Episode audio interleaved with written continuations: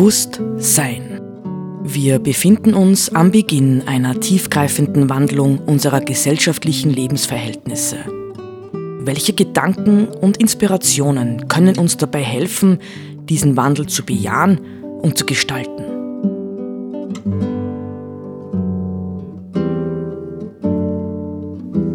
Eine Sendung von Roland Steidl.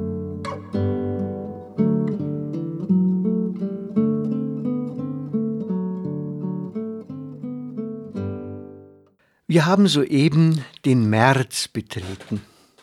März 2023 und der März, woran denken wir beim März? Wir denken auf jeden Fall denken wir an den an das Kommen des Frühlings. Ja, und freuen uns oft darauf, nicht? Der Winter ist vorbei, die Tage werden wieder länger, es gibt mehr zu sehen, es wird wärmer, die Blumen erblühen und das ist grundsätzlich ein positives Lebensgefühl, das uns ja selber auch mit Energie versorgt, ja, neue Energie. Wir wissen, wie wichtig die Sonnenenergie ja für unseren Energie, für unseren eigenen Energiehaushalt ist. Zweitens aber ähm, wissen wir, der gesamte März ist meistens Fastenzeit. Das ist auch bedeutsam, nicht? Warum ähm, wird traditionell, also innerhalb der der kirchlichen Jahreszeiten gerade im März gefastet. Es gibt dafür viele gute Gründe und die meisten von uns kennen sie auch. Ich muss darauf nicht eingehen und wir gehen dann in dieser Zeit, gehen wir auf Ostern zu. Das ist sozusagen die Rahmenbedingung. Ich möchte aber ähm, heute in der Sendung etwas sehr Ungewöhnliches machen, äh, nämlich ein Stück in die Philosophiegeschichte hineinspüren. Aber eigentlich geht es gar nicht um das Geschichtliche. Nämlich, wir kennen ja dieses berühmte Wort, jeder kennt es, Aufklärung. Und erneut muss ich mir abgrenzen. Es geht nicht um das, was ich habe das als Kind erlebt, als der Aufklärungsunterricht in den Schulen eingeführt wurde. Das war, glaube ich, so in den 70er Jahren, vielleicht sogar schon ein bisschen früher. Nicht, das gab damals Mordsaufruhr, nämlich, ja, also Aufklärung in der Schule. Müssen das nicht die Eltern tun? Die Schule hat dann wieder gesagt, oder die entsprechenden Ministerien, die Eltern tun es aber gar nicht und so. Aber wer, wer macht's denn, nicht? Aufklärung. Aber ich will nicht über diese Aufklärung wiederum reden, sondern ich will über diese geistige Bewegung reden, die ähm, Europa, den europäischen Geist Ende des 18. Jahrhunderts, Anfang des 19. Jahrhunderts erfasst hat. Und ganz zentral dafür war eine Schrift des berühmten ähm, äh, Philosophen Immanuel Kant, der tatsächlich zu genau diesem Thema, was ist Aufklärung, einen relativ kurzen Aufsatz geschrieben hat. Immanuel Kant, vielleicht noch zur Information, hat von 1724 bis 1804 gelebt. Er war zu Teilen ein Zeitgenosse Goethes. Und diese Schrift, von der wir reden, Was ist Aufklärung, hat er am 30. September 1784 veröffentlicht. Das ist nicht Mm, unbedeutend.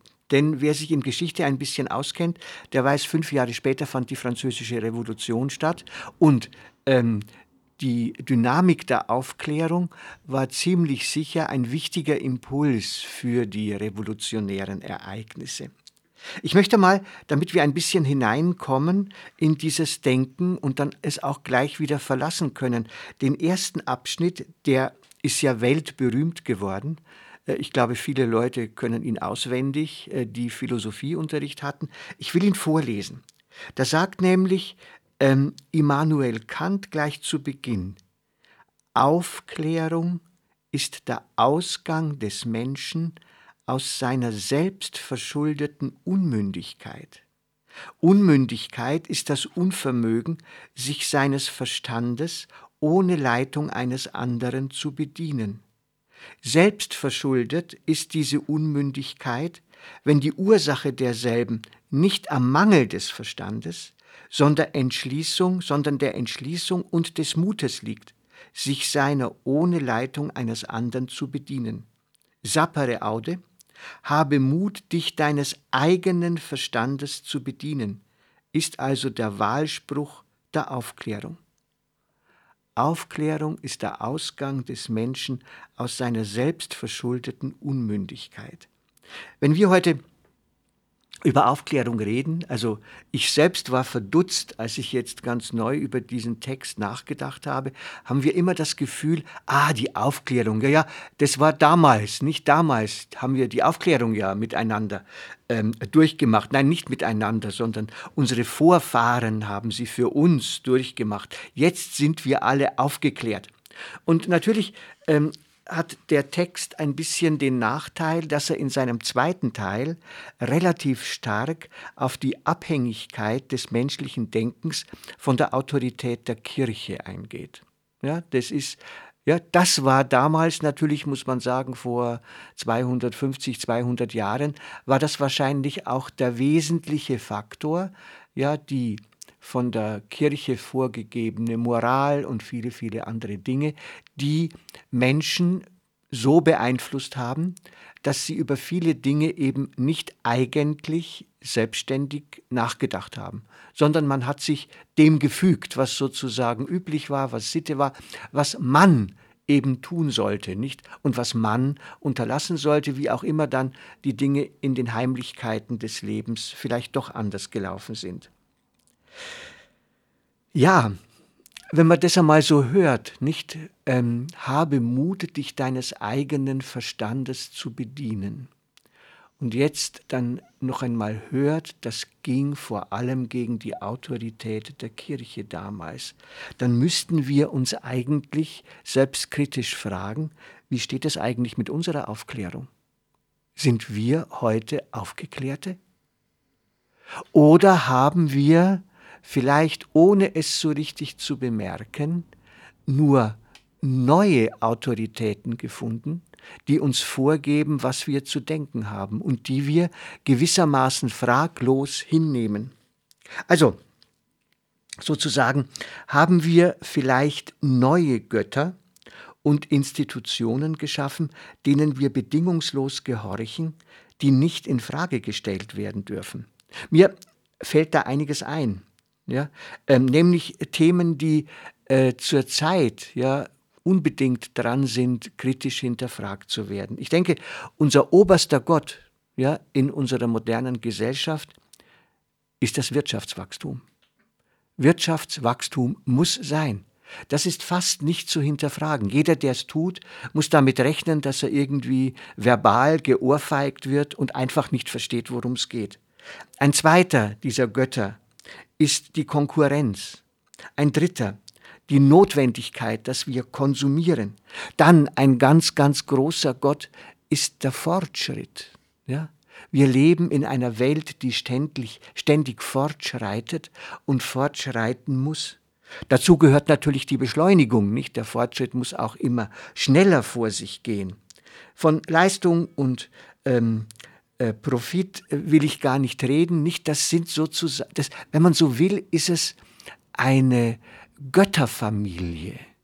Ja, eine Götterfamilie, der wir uns in der modernen Welt, ich würde fast sagen, auf Gedeih und Verderb ausgeliefert haben und die nicht in Frage gestellt werden darf. Denn wenn wir sie in Frage stellen, dann kommen gleich eben die anderen Götter in Frage, ja, der Gott der Arbeit wir brauchen ja alle Arbeitsplätze und wenn das Wirtschaftswachstum nicht gewährt, gewährleistet bleibt, dann werden wir alle arbeitslos werden. Dann können wir nicht mehr konsumieren und so weiter und so weiter. Das heißt, es handelt sich hier um ein Glaubenssystem, das wir nicht mehr kritisch überprüfen, sondern das sozusagen für sakrosankt gilt. Ähm, ich denke an einen lieben Freund, der vor vielen Jahren Betriebswirtschaft studiert hat. Und im Gespräch hat er mal zu mir gesagt, weißt du was, die Betriebswirtschaft ist überhaupt keine Wissenschaft. Die Betriebswirtschaft ist eigentlich eine Ideologie. Ach nein, hat er dann gesagt, ich würde sie als Religionsersatz bezeichnen.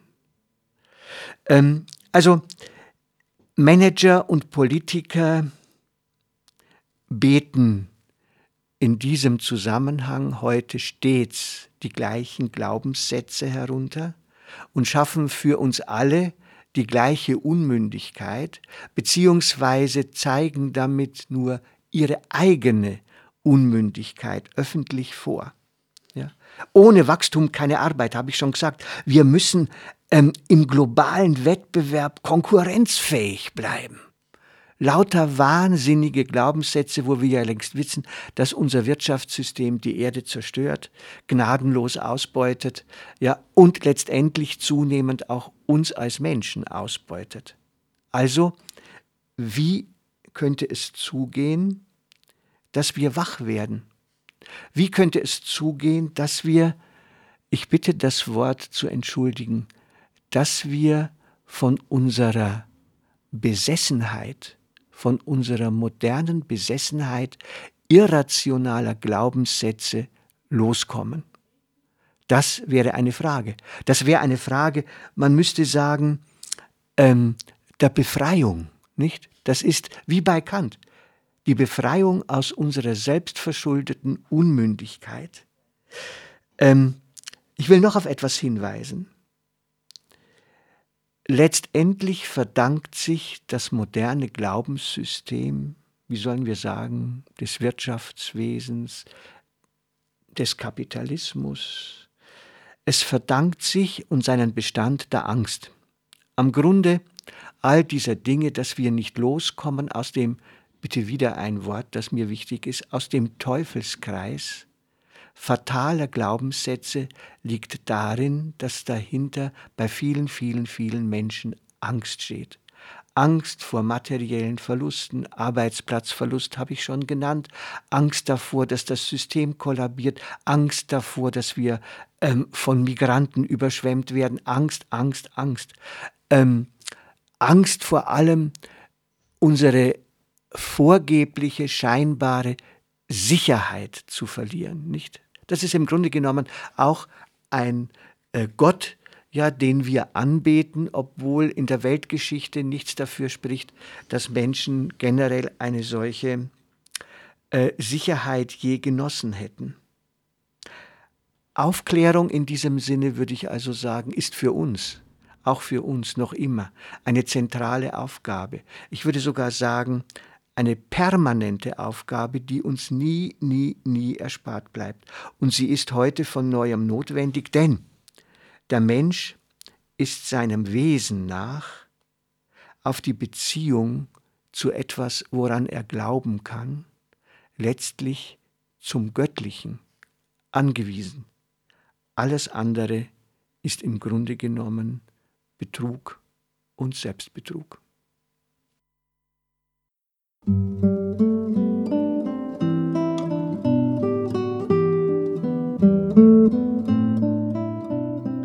Sie hörten Bewusst Sein. Gedanken von Roland Steidl. Die Musik zur Sendung stammt von Johann Sebastian Bach. Interpretiert von Harald Simada.